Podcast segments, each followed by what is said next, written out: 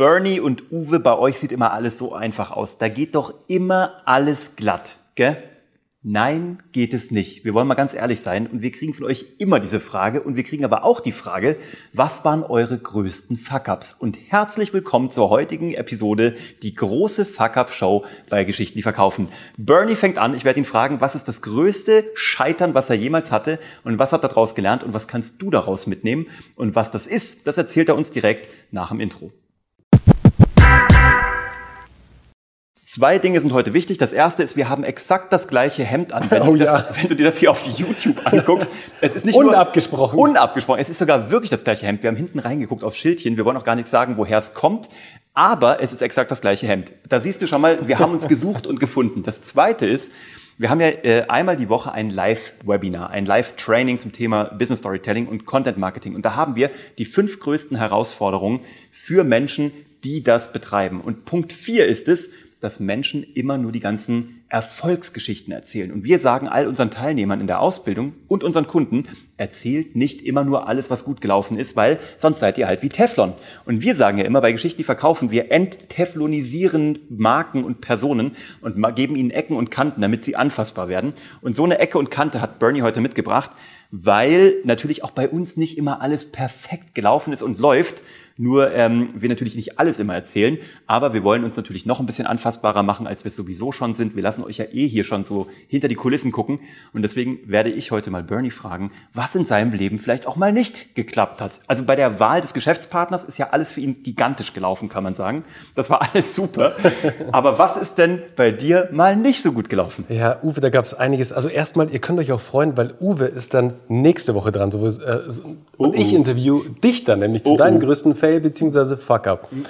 Aber, ey, Uwe, da sind, ich meine, wie es so ist im Unternehmerleben, da funktionieren ein paar Sachen nicht. Und ein paar Sachen funktionieren halt mehr nicht und ein paar funktionieren so halb nicht. Dann hätte es mal fast funktioniert und dann funktioniert es auch irgendwann mal. Und so ein Ding war bei mir zum Beispiel Stylester. Ja. Und Stylester war eine Online-Buchungsplattform für Beauty- und Wellness-Experten. Die wievielte Company war es, nachdem du dich aus dem, also bei, bei Sport 1, also Ja. deutsches Sportfernsehen, war der junge Mann in der Geschäftsführung, aber danach bist du ja raus, hast dich selbstständig gemacht. Die wievielte war es denn? Das war tatsächlich der auslösende Vorfall sozusagen. Ach komm, ich dachte, das war warum Gyro ich- Bowl. Genau, Gyro Bowl gab es während Sport 1 und DSF. Also Ah. an all meine Kollegen, die jetzt gerade vielleicht dieses Video sehen oder zuhören, es gibt einen Grund, warum ich immer so mucksmäuschenstill mit dem Stefan damals in Konferenzräume verschwunden bin. Äh, wir haben da nicht gekuschelt, sondern wir haben da tatsächlich unser äh, Baby Gyro Ball quasi immer besprochen und auch äh, vorangebracht. War ein cooles erstes Projekt. Ich bin damals tatsächlich draufgekommen, Uwe, ich habe es dir schon ein paar Mal erzählt, ich habe bei TechCrunch damals einen äh, Beitrag gelesen, der hieß The One Million Dollar Idea. Da dachte ich mir, wow, geil. Das will ich auch. Will ich auch. Die Billchen will ich auch. Und so kam es dann irgendwie, dass wir dieses Produkt über echt ein paar Umwege nach Deutschland geholt haben. Deutschland, Österreich, Schweiz. Auch für Japan die exklusiven Vertriebslizenz hatten. Keine Ahnung warum Japan. Wir haben irgendwie die Lizenz bekommen. Wahrscheinlich, weil wir irgendwie gutes Storytelling eingesetzt haben, um diese Dame davon zu überzeugen, dass wir, dass wir die Richtigen dafür Die haben sind. es euch zugetraut. Und äh, da, es war natürlich am Ende des Tages dann nicht die One Million Dollar Idee für uns, aber es war geil, weil ich habe super viel gelernt, was das Thema Produkt angeht, was das Thema Handel angeht, wie du überhaupt ein Produkt in den Handel bekommst. Das war eine Essensschale für alles- Kinder, gell? Genau, es war eine Snackschüssel für Kinder, äh, mit der Kinder nichts mehr verschütten konnten. Also ihr könnt euch das vorstellen, das war eine Schüssel in der Schüssel, die man in alle Richtungen drehen konnte. Ähm, Das war ja eigentlich auch schon ein Mini-Fuck-Up, gell? ja, war ein Mini-Fuck-Up, vor allem Uwe, der größte aber dann Fuck-Up. kam Stylester. Dann kam Styles, aber kurz noch, weil Gyro Ball auch eigentlich ein geiler Fuck-Up war. Es ging gleich straight mit dem Fuck-Up los. Du kannst dir vorstellen, Stefan und ich verhandelt, dann haben wir uns mega gefreut, haben echt diesen Klassiker Die Million schon it, gesehen. Fake it till you make it gemacht. Wir haben uns ausgegeben als die größten äh, Direct Response ähm, Experten, weil DRTV, also das klassische Call-in-TV und auch das Verkaufsfernsehen, gab es ja damals bei Sport 1 und beim DSF. Und äh, das haben wir zwar nicht gemacht, aber wir waren trotzdem die Experten. Und das fanden die äh, amerikanischen Kollegen halt extrem spannend, dass wir das halt voll drauf haben und haben uns dann die Rechte gegeben. Also es war echt crazy. Aber die erste Fuhre Gyro Ball bestellt, 15.000 Stück. Und das, das war eine Ladung. Das war ein kompletter Hochseekontainer. Wir waren ja total blauäugig. Das war so, ja, da kommen halt so ein paar Stück und ja, Stefan, die stellen wir bei dir in den Keller, oder? Ja, klar, passt. Easy. Und dann kam der LKW an mit diesem Hochseekontainer. Und auf einmal stand es bei Stefan in Ismaning vor der Tür. Und wir so, 15.000 Pakete. und wir so, oh mein Gott, wohin mit dem Zeug? Der, der LKW-Fahrer schaut uns an, wo soll ich denn das abladen? Wir so, Habt ihr einen Gabelstapler? hier, hier, Gabelstapler, keine Ahnung. Wir sind zwei Typen, die äh, hier in dem Keller ein Lager aufbauen wollen. Zum Glück war Stefans Keller leer sozusagen und wir konnten das alles darunter bringen. Haben wir auch gemacht. In knackigen vier Stunden haben wir alles darunter geschleppt, in unserer Mittagspause, by the way. Das war Lange Mittagspause. So. sehr lange Mittagspause. Aber das Ding war dann, wir haben uns natürlich gefreut wie Schmitzkatz. Dann packen wir das erste Ding aus. Und wenn du halt ein Produkt in Deutschland vertreiben möchtest, ja, dann solltest du halt eine deutsche Verpackung haben mit einer deutschen Gebrauchsanleitung. Ganz, ganz wichtig. Naja, und als wir das Ding dann ausgepackt haben, eins von den 15.000 war es eine englische Verpackung mit einer spanischen Gebrauchsanleitung. Hör auf. Und wir so, fuck, was machen wir jetzt? Wir haben natürlich eine Lösung gebraucht. Also das Ja. ist natürlich, du bist natürlich extrem in der, in, du hast, du hast nichts zu melden. Mhm. Wenn du hier jetzt äh, mit äh, China, mit der, mit der Fabrik in Kontakt trittst, so, sorry, ihr habt uns das Falsche geschickt, sagen die, ja mal, Ja. ist halt so. Ja, genau. Kannst du zurückschicken, aber bringt dir leider nichts. Na, da hast du wirklich die Arschkarte sozusagen. Also mussten wir schnell eine Lösung finden. Das war der Fuck-up vom Fuck-up mit Styler sozusagen. Und wir haben dann aber eine Lösung gefunden, indem wir Aufkleber gedruckt haben in der Größe von der Verpackung, wo wir quasi wahrheitsgetreu alles vom Design auch so gemacht haben, dass es kaum aufgefallen ist, mussten halt nur 15.000 Mal Hör den auf. Aufkleber auf die, Verpack auf die. Verpackung kleben, per Hand und eine deutsche Gebrauchsanleitung in so einen kleinen Schlitz, der an der Verpackung war, reinschieben. Das waren viele Mittagspausen. Das war wirklich, nein, das, war, das waren wirklich viele Nachtschichten. Also wir haben das nachts gemacht, nach der, nach der Arbeit sozusagen, weil das wäre sonst ausgeartet. Das war zu crazy. Aber dann hat es auch funktioniert irgendwann mal und wir haben Ja. wirklich dann das Produkt gut verkauft, war aber dann nicht so der Renner am Ende des Tages. Es waren viele gute Learnings dabei. Wie gesagt, also viel im Handel gelernt, viel mit dem Handel, weil davor hatte ich nie mit dem Handel was zu tun. War super cool. Dann kam aber Stylester. Und Stylester war tatsächlich, äh, der ein oder andere würde sich fragen, äh, Bernie, was hast du Was hat denn Stylester im gemacht? Friseur-Business und im Wellness-Business zu tun gehabt? Naja, Stylester war eine Buchungsplattform für Friseurtermine und für Wellness-Termine. Also Ja. Nagelstudio, also bin ich ja auch total am Start gewesen. Dein, dein Thema. Ja klar, Klar. Shellack und so. Ich war voll drin. Ich war voll drin im Thema. Ich war voll drin. Dann Massagestudios und so. Also wirklich alles, was halt so im Beauty- und Wellness-Bereich war. Der Grund, warum ich draufgekommen bin, Uwe, war damals, ich bin umgezogen ins Glockenbach, war quasi in einem neuen Viertel und hatte keinen Friseur. Und äh, habe halt online geguckt, so, was gibt's denn hier so ums Eck irgendwie bei mir? Ja. Und habe dann super viel gefunden über Google aber hatte dann einen Medienbruch drin, weil ich dann wirklich zum Telefonhörer greifen musste. Und das war für mich als Onliner, als Produktmanager, ich war damals ja erst eine Geschäftsführung beim DSF, dann war ich im Produktmanagement, habe verschiedene Abteilungen aufgebaut und als Produktmanager im Digitalbereich fragst du dich halt gleich so, Warum why? das Telefon? Warum jetzt das Telefon? Ja, ja, verstehe ich. Möchte das online buchen. Und so kam die Idee zu Stylester quasi. Und es hat dann ein paar Wochen gedauert, bis ich auch den ersten Business Angel überzeugen konnte, dass das eine gute Idee ist. Und dann haben wir einfach angefangen. Also ich habe dann wirklich selbst, weil ich halt im Thema war, die Wireframes gebaut. Also wie muss dieses Produkt aussehen? Ganz, ganz grob erstmal sozusagen. Komplettes Produkt durchdesignt. Hatte dann äh, zwei tolle ähm, Entwickler und auch Designer, den äh, Dimitri aus, aus London, der dann für Google gearbeitet hat. Also es hat gezeigt, dass der wirklich, er war wirklich sehr, sehr gut. Wir hatten ein geiles Design, ein gutes Look and Feel und es hat einfach Lust gemacht, das Produkt zu nutzen. Also wirklich seinen Termin online zu buchen.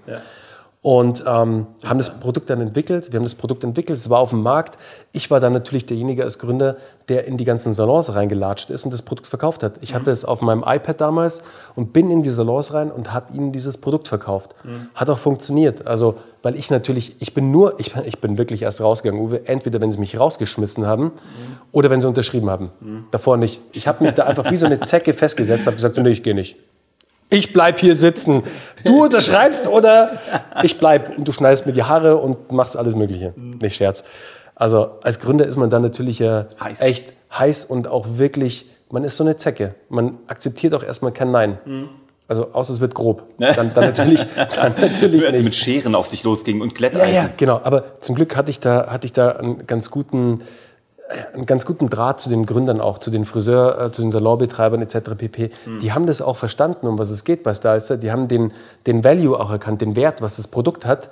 Nur hatte ich eines nicht auf dem Schirm. Dazu komme ich dann gleich. Das war auch, warum bis, Styles bis hierhin klingt es noch ganz gut. Warum Styles dann auch nicht so wirklich funktioniert hat, wie, wie wir uns das am Ende vorgestellt haben. Es war 2011, by the way. Also 2011, vor genau zehn Jahren. Digitales Steinszeit. Vor zehn Jahren, ja, so, ne? wirklich. Krass.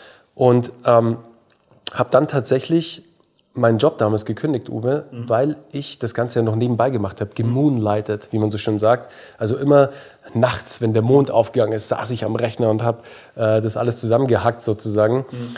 Und dann kam aber irgendwann der Punkt, wo es einfach nicht mehr ging, so nebenbei. Es war nicht mehr möglich. Also ich habe das eh wirklich hardcore ausgereizt im Sinne von, wie viel Zeit ich eigentlich für meinen Arbeitgeber aufgewendet habe. Also bitte verzeiht mir, liebe Sport1-Kollegen von damals, wenn ich mal geistig abwesend war, dann wisst ihr, wo ich damals war, und zwar bei Stylester. Sozusagen, es war halt mein Baby. Also ja. es war auch mein, mein Ticket. Es war mein Ticket in die Selbstständigkeit sozusagen, mein Ticket in äh, das Startup-Leben, mhm. von dem ich halt damals so viel mitgekriegt habe, weil Uwe, du, du weißt es ja und ihr wisst es vielleicht auch, aber ich sage es euch nochmal, mein, mein Job war ja damals ganz am Anfang in der Geschäftsführung beim deutschen Sportfernsehen, mich mit Startup-Unternehmern zu treffen, mich mit ihnen äh, ja, in Meetings zusammenzusetzen und zu schauen, passen die Produkte zur Konstantin Medien AG, passen die Dienstleistungen irgendwie und kann man da Media for Equity, Media for Revenue Deals einfädeln und kann sich äh, die Firma da irgendwie daran beteiligen. Mhm. Und da wurde ich halt einfach heiß. Da hatte ich Bock, es dann selbst zu machen. Ja, du hast die ganzen Use Cases gesehen. Alles, alles. Mega. Ich habe gesehen, hey, das sind Typen wie und, und Ladies wie, also das sind halt ganz normale Menschen, also wie mhm. du und ich.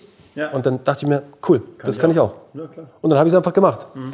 Aber dann war halt irgendwann der Punkt, wo es nicht mehr so ging, dass ich es nebenbei mache und bin zu meinem damaligen Vorgesetzten gegangen und habe ihm das halt erklärt und wollte am Ende des Tages ein Sabbatical. Ich wollte mhm. ein Jahr Zeit, um mich darauf zu fokussieren und zu schauen, kriege ich es hin, wenn ich den vollen Fokus drauf gebe oder wird es nichts? Mhm. Aber ich weiß es dann zumindest, weil ja. es war nichts Halbschariges, es war nichts, was halt nur so nebenbei irgendwie lief, sondern es war was, wo ich mich voll drauf konzentriert habe. Mhm. Und naja, leider wurde mir dieses Sabbatical verwehrt, ähm, obwohl mehrere Personen in dem Unternehmen äh, dann Sabbaticals für Weltreisen etc. bekommen haben. Das habe ich nicht verstanden, weil ich wollte mich unternehmerisch, ähm, ich wollte unternehmerisch tätig werden. Ja. Wäre ich gescheitert, was ich am Ende des Tages bin mit mhm. dem Projekt, dann wäre ich als toller was heißt toll, aber als Intrapreneur zurückgekommen. Als Weitergebildeter. Super weitergebildet, mhm. ohne Kosten für die Firma. Geil. Aber ich hätte extrem viel Wissen reingebracht. Weißt ja. du, unternehmerisches Wissen, unternehmerischen Drive. Mhm. Das wurde damals halt noch nicht so gesehen. Heute glaube ich. Du wärst dankbar gewesen, zurückkommen zu können. Also du wärst auch noch ein geiler Mitarbeiter ey, gewesen, der sich vielleicht gedacht hat, so, ey, danke, dass ihr mir die Möglichkeit gegeben habt und danke, dass ihr mich wieder zurücknehmt. Total. Also das wäre eine doppelte Motivation gewesen. Total, wirklich. Ich Unschlau von deinem damaligen absolut. Chef. War es tatsächlich, aber ich glaube, generell war früher das Mindset, es war einfach noch nicht so weit. Heute, glaube ich, sieht es nicht nur in der Firma anders aus, sondern in vielen anderen Firmen, die ja. das schon erkannt haben. Ja. Ich meine, dieses Thema Sidepreneur gibt es ja jetzt mittlerweile. Ich meine, Peter macht es ja genial vom Sidepreneur Podcast. Das ist ja wirklich ein etabliertes Thema mittlerweile. Mhm. Naja, hatte dann aber direkt in diesem Meeting auch gekündigt, habe gesagt, okay, wenn ich das Sabbatical nicht bekomme, dann ciao, dann bin ich jetzt raus. Mhm. Und ich weiß noch, ich bin im Auto zurückgefahren dann, weil ich, ich bin dann tatsächlich auch gegangen. Also ja. ich, ich, war dann raus. Mhm. Und saß im Auto und habe so ein Handyvideo gemacht, das ich heute leider nicht mehr habe. Wo ich so wirklich so, yeah, wow, krass, ich habe es echt gemacht, so wow, crazy. auf meinem damaligen Blackberry mhm. von der Firma. Blackberry, wir hatten Blackberry, ja. Ich auch. Oh, Geil. Ich sie geliebt. War, ich hatte das mit, der, mit, dem, mit dem Ball in der Mitte, weißt ja, du? So, ich weiß nicht mehr, wie es heißt. Das war mega. Naja, auf jeden Fall war ich dann halt voller Fokus auf Stylester. Mhm. Und ähm, ich habe ja vorhin erwähnt, dass es da so einen Punkt gab, den ich in meiner ganzen, in meinem Research, in meinem Benchmark nicht beachtet habe. Ein kleiner. Ein kleiner, aber extrem wichtiger. Mhm. Und der war, dass das System ja komplett digital war. Mhm. Also für den Salon und für den Buchenden sozusagen. Da kommt irgendein Hacker und macht alles platt. Ähm, und da hatten halt bestimmte Parteien dann am Ende ihre Bedenken, das zu machen. Klar. Und das war am Ende leider auch der, äh, der Kill und der Overkill für Stylester, weil ich dann einfach nicht diese kritische Masse erreicht habe. Mhm. Es waren viele weitere Mitbewerber, die hatten dann den längeren Atem. Mhm. Aber gibt es da heute? Wer ist noch der Player? Also es gab damals Salonmeister, mit denen sind wir damals ge zusammen gestartet. Die wurden dann von Treatwell gekauft. Ja, den Namen kenne ich. Ja. Die kennt ihr vielleicht, wenn ihr heute euren Friseurtermin online gebucht habt oder online bucht, dann meistens über Treatwell. Also ich buche super häufig über Treatwell. Finde ich super, dass es die gibt und dass die sich durchgesetzt haben am Markt und dass es auch funktioniert. Mhm. zum damaligen Zeitpunkt, das war halt wirklich noch wirklich früh. Es war super early Mhm. und es war echt früh. Was war dein Learning? Also was hast du, was Du, nimmst du, du mit du raus? musst dir auch vorstellen, schau mal, die, die Friseure, die waren damals happy, wenn sie ihre Facebook-Seite bedient haben. Für die war Wenn so, sie eine hatten. Ja, wenn sie überhaupt eine hatten. Für die war so, jetzt kommt da ein Typ mit einer Software an, so, ey, was soll ich damit? Ich schneide Haare. Auf einem iPad. Ja, ja. Ja, ja. Das war, Crazy. einfach, das war einfach too much. Warst deiner Zeit voraus. Aber was war das Learning? Sowas. Also was hast du Ja, mitgenommen? und Oder das- die zwei, drei Sachen, wo du sagst so, Absolut. das, äh, das hat sich eingebrannt. das wichtigste Learning für mich war im Endeffekt, und das war das, was ich heute auch wirklich noch immer mache und mir auch zu Herzen nehme, nicht zu schnell in die Themen reinzuspringen. Mhm. Das war was früher tatsächlich, dass ich, ich war sehr schnell excited. Weißt du, ich war sehr schnell so, boah, geile Idee. Mhm. wird das machen. Million-Dollar Ja, wirklich so, boah, da bin ich dabei. Mega, geiles Ding. Und habe dann aber vor lauter, vor lauter Vorfreude, weil es sind einfach Themen, ich bin schon immer schnell begeisterungsfähig für so Mhm. Technologiethemen gewesen. Heute immer noch. Du weißt es, Uwe, das ist einfach, das steckt in meinem Blut. Mhm. Und da schiebt man dann bestimmte Sachen auch zur Seite. Obwohl man sie vielleicht sieht, Ja, ja. schiebt man sie aber weg, weil man sie gar nicht sehen will. Das ist so einfach im Selektive Tunnel. Wahrnehmung. Genau, im Tunnel und so. Ey, das klappt schon. Ich lege da jetzt den sechsten Gang ein und bretter einfach nach vorne und über jeden Huckel fahre ich einfach drüber. Ich springe einfach drüber, das passt schon. Und heute schaue ich mir die Themen wirklich genauer an.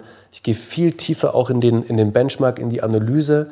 Also wirklich viel tiefer, weil das war damals für mich das größte Learning, nicht die Dinge zu übersehen, die am Ende kriegsentscheidend sind. Weil klar, als End-User, der ist happy, der war damals auch schon happy mit der Lösung. Aber der eigentliche User, der Kunde, der bezahlt, war der Salon. Und den habe ich nicht tief genug analysiert. Das war auch dann das Problem. Nichtsdestotrotz, am Ende des Tages habe ich wahrscheinlich so zusammengerechnet 30.000 Euro versenkt, mein eigenes Geld. Immer noch. Also Ich hab fies, keine- aber nicht, ich hab nicht keine- keine, keine komplett Ich Verschuldung. habe keine, im Sinne. Schulden, ich hab keine Schulden gemacht. Ah, toi, toi, toi. Hm? habe echt sau viel Geld verloren. Also alles, was ich hatte. Shit. Ich habe mir, ich meine, ich habe damals meine Ausbildung bei BMW gemacht als 18-jähriger Hosenscheißer, Hm. als Automobilkaufmann. Und du kannst dir vorstellen, bist du dann in dem Autohaus und siehst die ganzen Autos und denkst dir, oh, den will ich, oh, den will ich, oh, so ein, so ein E6, so ein, so ein E36 BMW oder so ein E46, oh, das wäre geil, so ein Dreier. Hm. Haben mir aber nie einen gekauft. War echt immer sparsam, habe gespart, weil ich wusste, irgendwann brauche ich das Geld, irgendwann kommt diese Situation. Hm. Und das war damals für mich Stalzer. Ja. Aber es sollte halt am Ende des Tages nicht so sein. Hat eineinhalb Jahre gedauert, die ganze Reise. Ähm, war da auch schon bei den Fuck-Up-Nights. Die kennt vielleicht der ein oder andere, habe da auch schon über das Thema gesprochen, was mega Spaß gemacht hat. Also da wird es ja gefeiert. Ich meine, wie heute auch.